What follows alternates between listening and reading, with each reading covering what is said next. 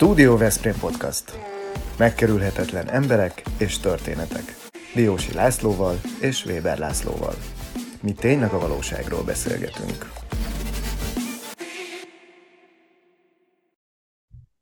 Kedves nézőink és hallgatóik, mai beszélgetésünkben egy különleges személy jelenik meg, professzor doktor Pálfi Géza tanár úr, tudományos tanácsadó, a Magyar Tudományos Akadémia doktora, egyébként a Történettudományi Intézet Bölcsészettudományi Kutató Központjában dolgozik, és a Szent Korona kutatócsoportnak a vezetője.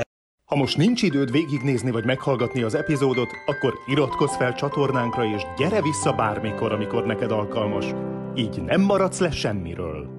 Erről majd a későbbiekben esik szó. Szóval most egy olyan személlyel beszélgetünk, akinek a tudományos munkássága mintaértékű, és talán három podcastnyi adás lenne szükséges ahhoz, hogy felsoroljuk az életútjával kapcsolatos szakmai meg tudományos információkat, a pé há dé disszertációját, az akadémiai doktori értekezéséről beszéljünk, kutatási területéről, publikációiról. Na de most megkérjük professzor urat, hogy legyen szíves áthangolni egy kicsit a tudományos szféra nyelvezetéről egy egyszerű, közérthető, átlagos hallgató, illetve néz gondolkodására és befogadó képességére. Biztos, hogy ez sikerülni fog, ugye? Szervusz, üdvözlünk a műsorban. Köszöntöm a kedves nézőket, és igyekezni fogok, hogy érthetően beszéljek. Mindjárt, mindjárt segítek is egy kicsit ezen, tehát akkor kezdjük a legelején, azt is mondjuk el, hogy Géza veszprémi származású, és akkor az első kérdés az a legfontosabb, számomra a legfontosabb kérdés, te egy lovasis diák voltál, aki akinek föl kell tegyem a kérdést, hol tört el a kémcső? Mert hogy ugye te egy speciális osztályba jártál, ami a kémiával foglalkozott, ehhez képest te történész lettél. Hát ennél még bonyolultabb a helyzet, mert a legfontosabb, hogy Veszprémben születtem. Így van. A szüleim, a szüleim valóban kémcsövekkel foglalkoztak, hiszen mindketten a Veszprémi Egyetemen, akkori Vegyipari Egyetemen dolgoztak, Veszprémben nevelkedtem. Az endrődi lakótelepen laktam gyerekkoromban az állatkert fölött, ahonnan abban az időben még kijártak az állatok. Aztán átköltöztünk a jutasi lakótelepre, de közben a Béketéri Általános Iskolában jártam, így minden gyalogutamon megcsodálhattam a veszprémi várat, tehát Veszprém szimbolikus helyét, akár az egyetemet, a várat, a lakótelepeket, az állatkertet nagyon jól ismerem, ízig-vérig kötődöm Veszprémhez, és valóban a Béketéri Általános Iskola után a Lovassy László Gimnáziumban nyertem felvételt, egyébként ikertestvéremmel együtt, akit talán sokan ismernek Veszprémben, hiszen a Veszprémi Lovassy László Gimnázium igazgatóhelyettese ma, Pálfi Zoltánról van szó, öt perccel megelőzött, ő, ő nála megmaradt a kémcső, és a matematika és az informatika iránti érdeklődés nálam ez valóban megváltozott, de a matematikának nagyon sokat köszönhetek. Tehát aki a Lovassy matematika tagozatájára jár, az nem csak képleteket tanul meg, hanem megtanul logikus gondolkodást és nyitottságot. És ez a, a, az embernek a pályáján, akár történészként is nagyon-nagyon sokat segített. Tehát én a matematika tagozatnak nagyon sokat köszönhetek. Annak ellenére, hogy ugye kémikus családból származom, és a, a kémcsövekkel valóban nagyon sokat foglalkoztam, hiszen országos versenyre is bejutottam, a Győri kémia versenyen, az Irinyi János versenyen felvételt nyertem kémiából az, az Eötvös Loránd Tudományegyetem. Sőt, én azt is mondom most, hogy mondod, hogy te oroszlán üvöltésre ébredhettél gyerekkorodban, hiszen az állatkertből oda fölhallatszott, és akkor mondod, hogy kijártak az oroszlánok is. Tehát azért lett belőled ilyen jó futó, mert hogy egyébként a mezei futásban is kiváló voltál gimnazista korodban, hogy a, az állatkert szomszédságában ezt mindenkinek tudnia kellett. Jól futni.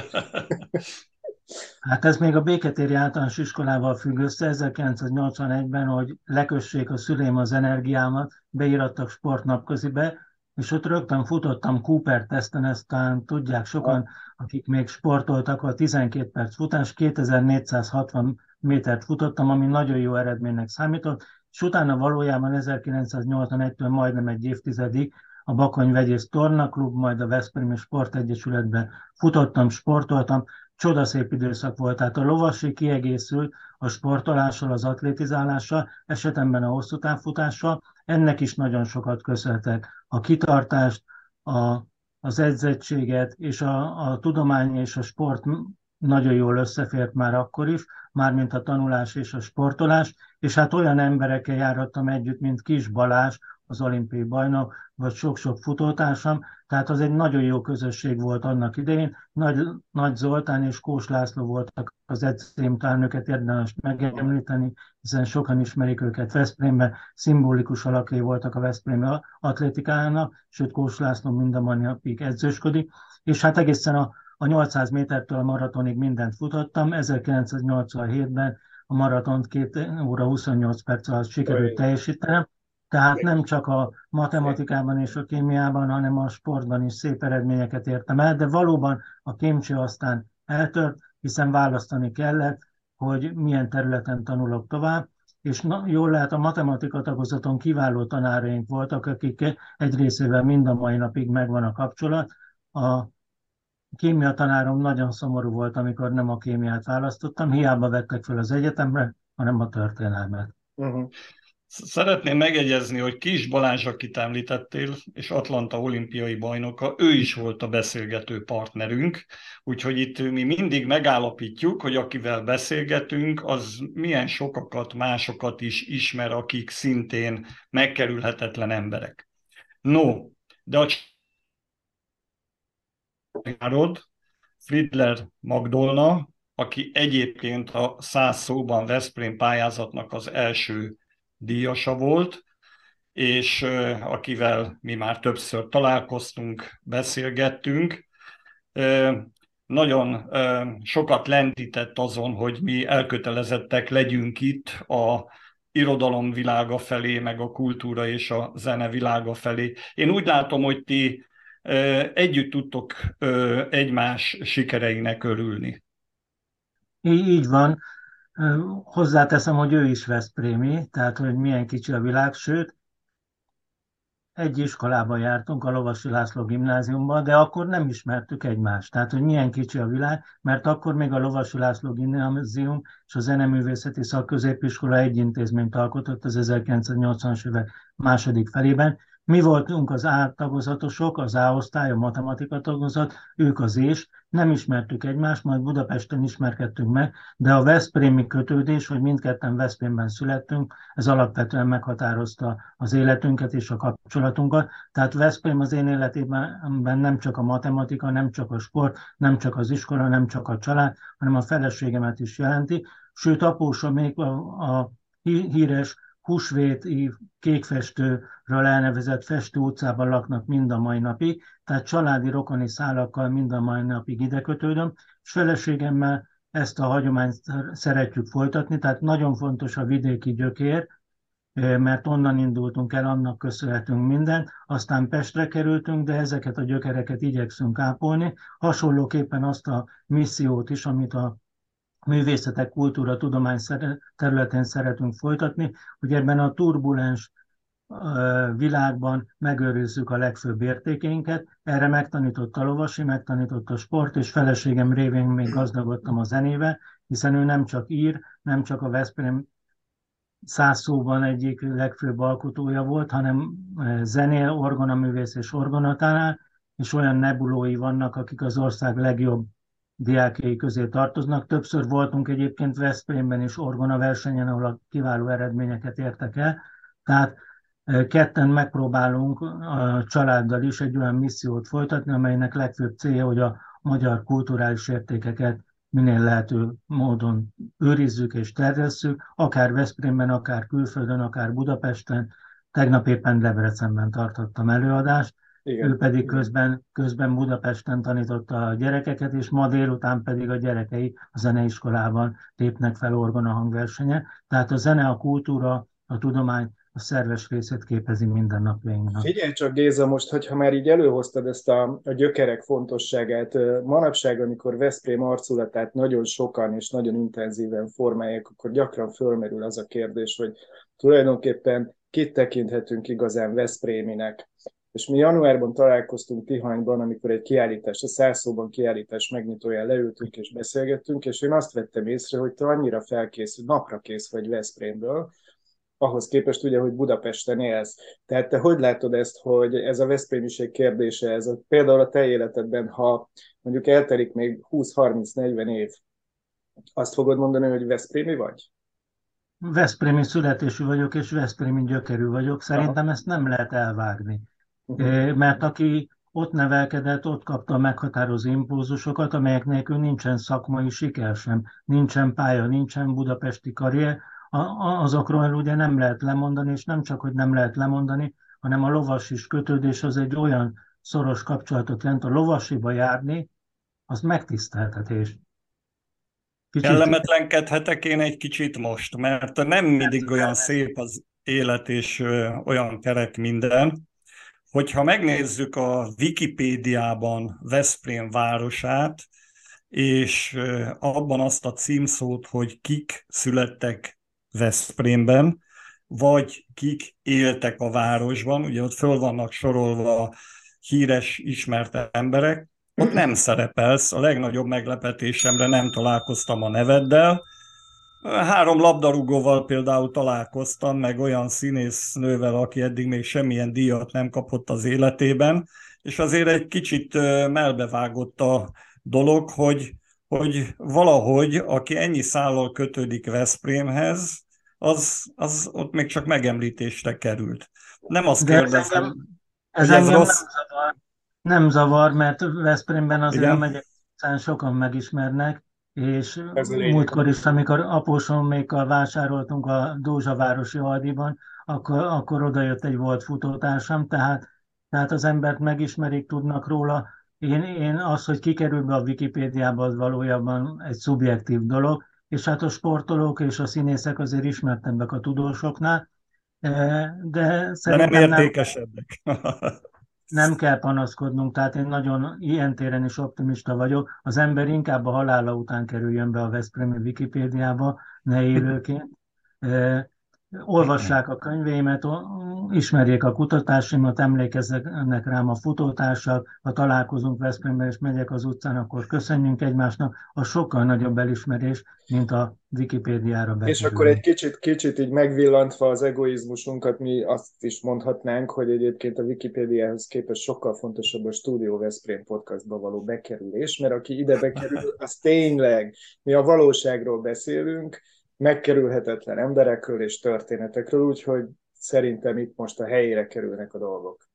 És ha már Veszprémnél vagyunk, hadd mondjam el, hogy még a kutatásim is kötődnek a városhoz, bizony, hiszen Veszprém, Veszprém egyik legkorábbi tizenhetedik század, tizenhatodik századi alaprajzát a Bécsi Nemzeti Könyvtárban sikerült megtalálnom. Ez azért kedves számomra, mert azt a várat, ami most felújítás alatt áll, elsőként mutatja be az ezerötszázhetvenes évek elejéről, és a, a, a vár alatti völgyet is, a Séd völgyét is egy színes ábrázolásban, az Angelin térképészek munkájaként. Ezt csak azért említem, mert nagyon kedves számomra, mert rajta van a Festő utca is, Aha. és a Festő, Festő utcán áll egy ágyú, ahonnan lövik a várat, Aha. Ahol, ahol majdnem az apósomék laknak a mai napig, és azt szoktuk mondani jelképesen, hogy ez anyósom gulyás ágyúja, mert ő nagyon finom gulyásleveseket készít. Tehát a tizenhatodik században egy olasz hadmérnök már tudta, hogy hol fognak lakni apósaim még a huszadik század végé, huszonegyedik század elején. A másik, amire nagyon büszke vagyok veszprémi származásukként, hogy összeállítottam a veszprémi kapitányoknak a jegyzékét és életrajzi adatbázisát, még fiatalkori munkámként, és ezzel gazdagíthattam Veszprém törökkori történetének megismerését. Tanár úr, nagy szerepem, ahogy minden nap láthattam Veszprémet gyerekkoromban. Mi nem tekintünk el attól, hogy vizsgáztassuk azokat a professzorokat, akik esetleg megjelennek a mi műsorunkba. Úgyhogy most föltennék neked egy kérdést, mert hogy a Szent Korona kutatója vagy, és mindent kell tudnod róla, meg tudnád-e mondani azt, hogy hol őrizték a második világháború utolsó napjaiban a koronát, és milyennek a tört? Persze tudom én, hogy te ezt meg tudod mondani, csak itt tudományoskodok egy kicsit. Hát az utolsó napjában Kőszegen őrizték, de az utolsó napok előtt Veszprémben, ugye Budáról, amikor menekítik ezerkilencszáznegyvennégy novemberében, akkor először Veszprémbe kerül, és hát könnyű tudnom, hiszen ha már apósomékat emlégettem, ők a Festő utca közelében lévő sziklában őrizték a Szent Koronát. Ugye ma két emléktábla is található a Jókai utcán ennek emlékére. A szikla, ahogy minden veszprémi ismeri, ugye annak idején a Magyar Nemzeti Banknak volt a trezorja, ma a Honvédség légirányítási központja, és ide menekítették a Szent Koronát, innen kerül Kőszegre, majd hagyja el ezerkilencszáznegyvenöt márciusának végén Magyarországot. Tehát Veszprémben egyszer járt a Szent Korona, ugyan nem vették ki a ládájából, de minden veszprémi számára fontos, hogy a mi szülővárosunkban, ebben a szeretett sétparti városban megfordulhatott a magyar, magyar királyság és a magyar államiság legfőbb jelképe. És remélem, hogy... azt, azt is, igen. Remélem, hogy jól megválaszoltam. Jó volt a, jó volt a válasz, ötös. Igen. Én egyébként azt is hallottam, hogy a koronának a negyvenötödik hazatérésének, a korona hazatérésének a negyvenötödik évfordulója alkalmából valami olyat forgatsz a fejedben, hogy készüljön egy a korona históriáját bemutató film. Van ennek realitása? Meg fog ez valósulni?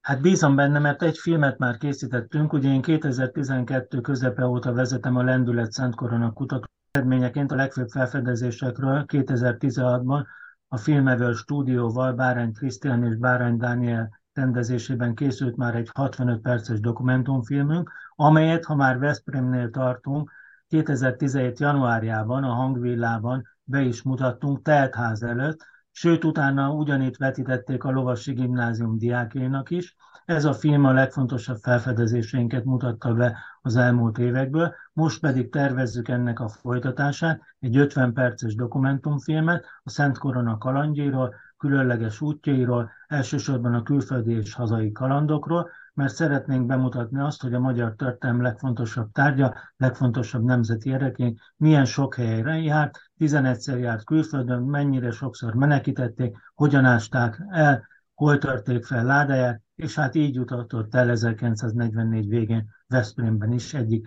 legkülönlegesebb kalandos utazása során. Erről valóban tervezzük a filmet, remélem a jövő év folyamán ez el is fog készülni. Idén már a forgatókönyv rendelkezésünk rá, és a forgatási munkák is. Ha kapunk rá támogatást, illetve össze tudjuk alapozni ennek a költségét, hiszen azért egy ilyen film sok millió forintba kerül, akkor bízom benne, hogy ez, is, ez a folytatás is elkészülhet. Egyébként nagyon büszke vagyok arra, hogy az első filmet több mint száz iskolában vetítették, és a Covid járvány alatt, ha már podcastról beszélgetünk és podcaston szerepelünk, akkor hadd mondjam el, hogy mi ezt rendelkezésre bocsátottuk a járvány alatt az összes középiskola számára, és néhány nap alatt több tízezer iskolás látta, tehát mi voltunk személyes bemutatókon a Covid előtt, majd több tízezeren tekintették meg a Covid alatt, ami azt jelenti, hogy egy picit már hozzájárulhatunk a magyar középiskolások általános ismereteinek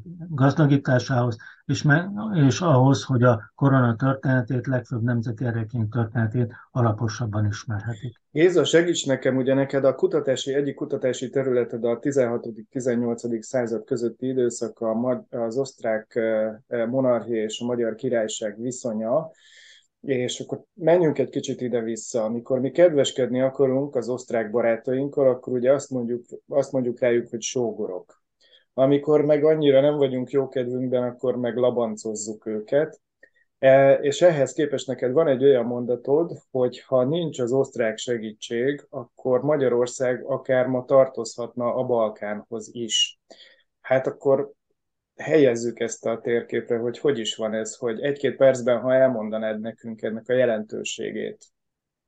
Így van, ez, ez, ez a kapcsolat, ez egy négyszáz éves kapcsolat. Én mindig azt szoktam mondani diákoknak, tegnap Debrecenben is, hogy nem lehet megítélni a vállások alapján a házasságot. Mert hogy volt két szabadságharcunk az osztrákokkal szemben, a sógorokkal szemben, ugye a Rákóczi szabadságharc és negyvennyolc negyvenkilenc, de ez az évszázados kapcsolatra a két törés, a két vállás, vagy vállási kísérlet, mert valójában csak kísérlet volt, nem vetíthető vissza. Tehát ez egy sokrétű összetett kapcsolat, és amit én kutatok a tizenhat-tizenhetedik század, a szorosan kapcsolódik Veszprémhez, és akkor hadd modellezzük már Veszprémen ezt a kapcsolatot, hogy Veszprém csak időlegesen került török megszállás alá, az annak köszönhető, hogy a sógorok, az, a Habsburg monarchia vezette osztrák tartományok ezerötszáznegyvenes évektől egészen az ezerhatszázkilencvenes évekig rendszeres támogatást nyújtottak ahhoz, hogy a veszprémi végvár katonái megkaphassák a zsoldot.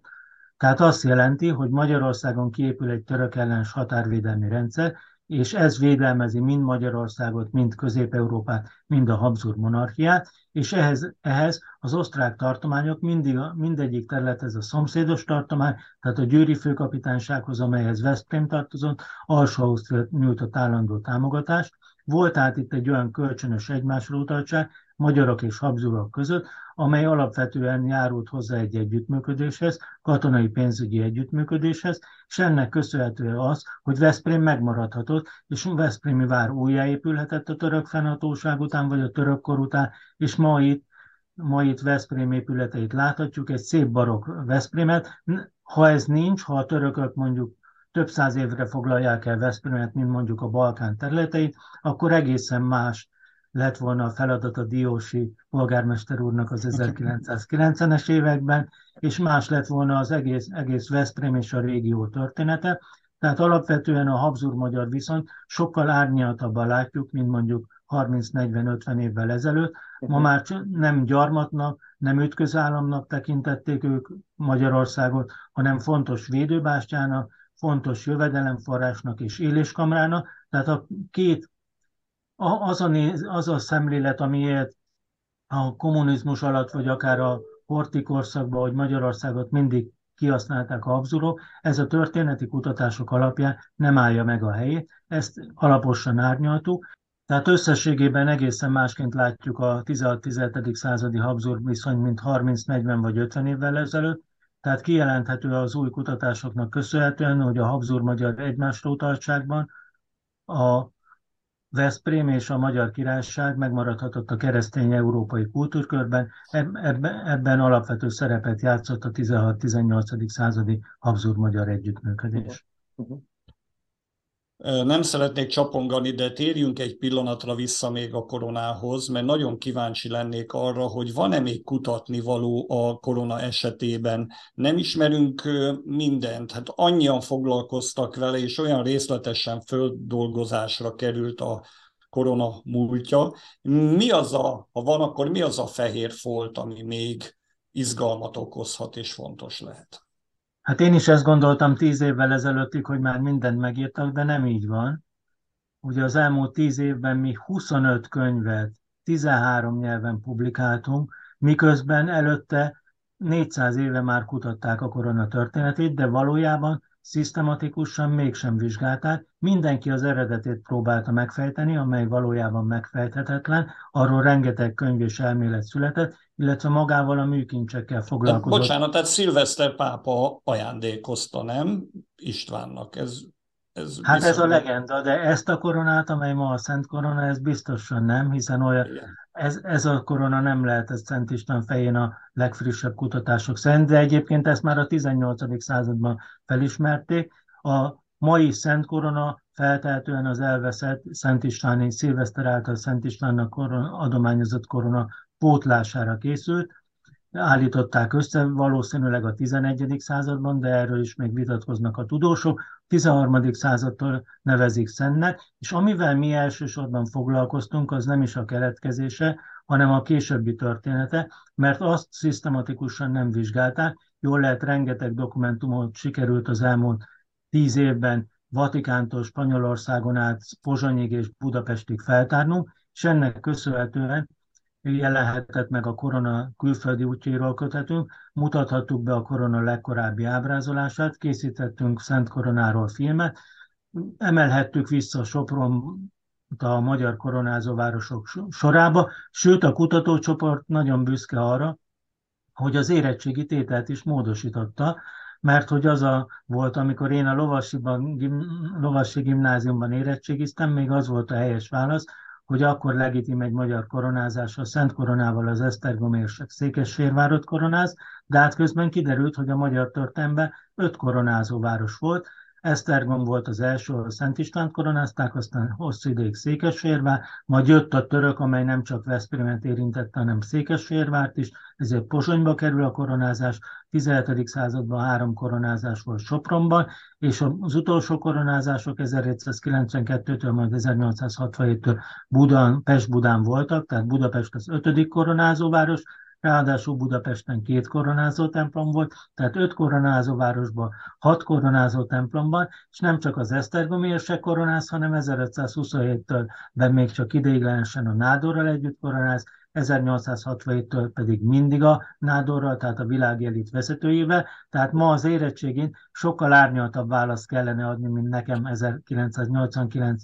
június tizenhatodikán egyébként azon a nagy napon kellett volna. Tehát ez azt jelenti, hogy sok-sok új kutatási felfedezésünk van, vagy hadd mondjak még két büszkeséget, amelyre nagyon, nagyon büszke vagyok, hogy felfedezhettük a legkorábbi szentkoronás országzászlónkat, igen, amin már ugyanaz a címer látható, ami ma minden magyar személyi igazolványán, vagy minden állami hivatal pecsétjén, tehát a tizenhetedik századtól ugyanaz a címerünk. Tehát a kutatócsoport nem csak tudományos eredményekkel, nem csak az érettségi tétel módosításával, hanem különleges nemzeti koronázási kincsek felfedezésével gazdagította a kutatást. Mit lehet még? Hát most a mi legfőbb munkánk, Révai Péter koronaőr, aki, aki megírta a korona történetét a tizenhetedik század elején, az ő életéről készítünk egy tanulmánykötetet, illetve miután elkészítettük kétezer-tizennyolcban a korona külföldi kalandjain a bemutató tanulmánykötetünket, most a magyarországi, tehát a történeti Magyarországon való utazásaival foglalkozunk, mert ezeket sem tárta föl szisztematikusan a kutatás, tehát látszólag ugye jogosan gondolja azt egy átlagember, hogy már mindent tudunk a Szent Koronáról, ez korán sincs úgy, szisztematikus feltáró munkával, interdisziplináris csapatban nagyon sok újat lehet mondani, főleg a történetéről. És képzeld el, hogy lehet visszatérni Veszprémbe, ugye a korona is járt nálunk, de van még egy másik téma, amit én mindenképpen előhoznék, ez a malmok kérdésköre, és itt kapcsolódunk egyrészt a családi kötelékekhez, másrészt a monarchiához. Volt egy beszélgetésünk, amiből mi megtudtuk, hogy az egyik veszprémi malom, vagy a veszprémi malmok látták el a monarchia hadseregét posztóval. Ezt is kevesen tudják Veszprémről, hogy ilyen szerepet töltött be, és ugye a malmok városa is tulajdonképpen, és a, a kedves feleséged családja e, e, hát kötődik ehhez az iparághoz, ugye volt egy malmuk. E, itt az osztrákok viszonylatában ezt e, esetleg ki tudod-e egészíteni valami olyan, olyan kincsel, amiről mi nem tudunk, és egyébként e, előhozható a tizenhatodik-tizenhetedik századból, ami egy mondjuk jelentős dolog Veszprém kapcsán és ebben az osztrák viszonylatban, de keveset tudunk róla.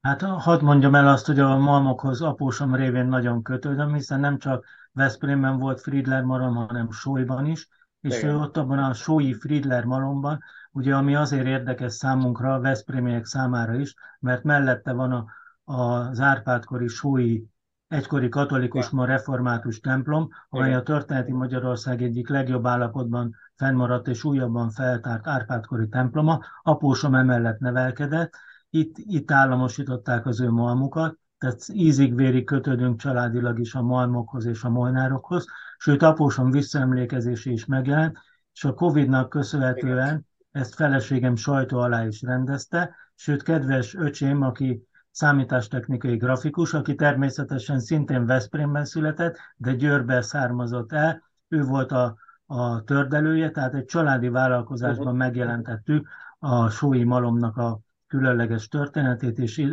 apósom visszaemlékezését. De ha már a malmoknál és Veszprémnél vagyunk, akkor azon a legkorábbi veszprémi alaprajzon is, amely az ezerötszázhetvenben készült, a sétpartján ábrázolnak malmokat, sőt, talán az általános kutatásaimból pedig elmondhatom, hogy Magyarország nem csak a gabonatermesztésével, hanem általában élőállat tenyésztésével is jelentős szerepet töltött be a monarchia számára. Tehát még korábban úgy gondolták, hogy a monarchiának gyarmata voltunk, ezt jelentősen lehet árnyalni. Én úgy gondolom, hogy a monarchiának nagyon fontos éléskamrája volt Magyarország, beleértve a gabonát is, de még inkább az élőállatot. tizenhat-tizenhetedik században volt egy nagy népességrobbanás, és ezen népességrobbanásnak köszönhetően Magyarországra szüksége volt Közép-Európának, és Közép-Európa délnémet, észak-olasz és osztrák területét Magyarország látta el szürkemarhával, lóval, júval, mézzel és mindenféle nyersbőrrel, tehát Magyarország olyan szerepet töltött be Közép-Európa élelemmel és nyersanyaggal való ellátásában, amelyre ma minden mezőgazdasági miniszter joggal lenne büszke. Ez a szerepkör még fokozódott a borral, a tokai borral és más borokkal, amelyet egészen Lengyelországig vagy Elzászig szállította, és a malomipar pedig különösen a dualizmus korában alapvető szerepet játszott a, a hadsereg ellátásában, és mivel a hadsereg közös volt, az osztrák-magyar monarchia hadserege, még apósomék malma is rendszeresen őrölt a hajmáskéri magyar honvédség számára, tehát a malmoknak itt Veszprémben vagy a Sétpartján alapvető szerepe volt a közö, közös hadsereg, majd később a magyar, magyar eh, királyi honvédségnek az ellátásában. Tehát így függ össze Veszprém története, a mi személyes történetünk és az által mai kedvesen kutatott Habsburg-magyar történetek kapcsolatok vizsgálata. Nagyon kevés az időnk, légy szíves, röviden válaszoljál arra, hogy jól tudod, mi könyvekkel foglalkozunk, könyvek iránt elkötelezettek vagyunk. Mögötted is ott van rengeteg könyv, sokat írtál is. Tudnál-e hallgatóinknak, nézőinknek valami olyan könyvet ajánlani, most ne szakszavaktól hemzsegő, nehezen emészthető tudományos műre gondolok, hanem amely kedvet csinál akár a történelem, vagy akár a korona megismeréséhez. Mi az, amit tudnál ajánlani? Hát a, a fiataloknak a filmünket ajánlanám, a Szent Korona és a koronázási kincseink nyomában című filmet, amely ez a YouTube-on hol nézhető minden... meg? Ez elérhető valahol egyébként? Ez... Van, a YouTube-on minden mai napig elérhető, mert a diákok számára ezt nyilvánosságra bocsátottuk. Aki pedig szeretné megvásárolni, van nyolc nyelvű dé vé dé változata is, ami kapható még, tehát megrendelhető, ami azért fontos számunkra, mert a világnyelvek mellett, tehát angolul, oroszul, németül, spanyolul, a legfontosabb határon túli nyelveken is, horvátul és szlovákul is elkészítettük, tehát hogy egy szlovák és egy román diák is megismerhesse a Szent Korona és a magyar uralkodások történetét. Ezt ajánlanám a, a koronakutatásból.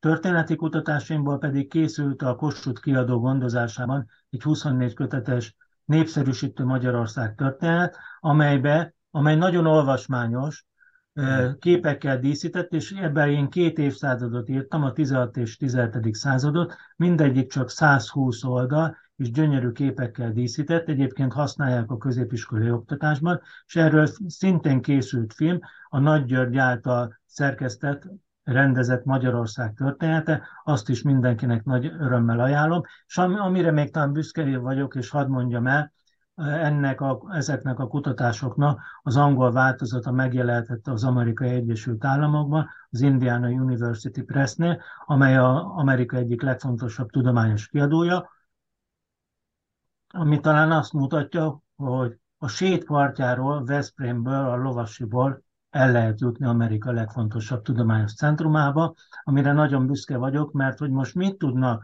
az amerikai tudósok, tanárok, vagy akár politikusok Magyarország tizenhat-tizenhetedik századi történetéről, azt egy-egy ilyen könyv formája. Tehát filmet, népszerűsítő összefoglalást és egy angol monográfiát örömmel ajánlok a kedves nézőknek és hallgatóknak. Köszönjük szépen! Kedves nézőink és hallgatóink, a Studio Veszprém Podcast nem részesül állami támogatásban, önkormányzati támogatásban, é ká ef támogatásban, viszont lokálpatrióta helyi vállalkozók, vállalkozásoknak fontos az, hogy megkerülhetetlen emberekkel találkozzunk. Ilyen vállalkozások a Patronus Klubunk tagjaiban testesül meg, a Vita King, a Sofia Magánklinika, a Kianti Apartments, Targonca Trade, a Ringautó, a Bramag bé em i Magyarország, a Nyugalom, az Unilever Algida veszprémi jégkrémgyára és a Nelson biztosítási Alkusz van segítségünkre. Köszönjük szépen, és köszönjük neked is, tanár úr, hogy rendelkezésünkre álltál. Nagyon élveztük ezt a beszélgetést, biztos, hogy így vannak vele nézőink és hallgatóink is. Én is köszönöm a lehetőséget, és örülök, hogy Veszprémből indulhattam, Budapesten élek, de a kötődéseim mind a mai napig megmaradhattak. Köszönöm. Így van, tanúsíthatom, napra kész vagy, nagyon felvilágosultam, nagyon jól nyúlsz hozzá a Veszprém témájához, ahányszor csak találkozunk. Köszönjük szépen, remélem lesz még módunk sokszor beszélgetni. Szia! Szervusztok! Ez a Stúdió Veszprém műsora volt. Hallgasson ránk minden pénteken!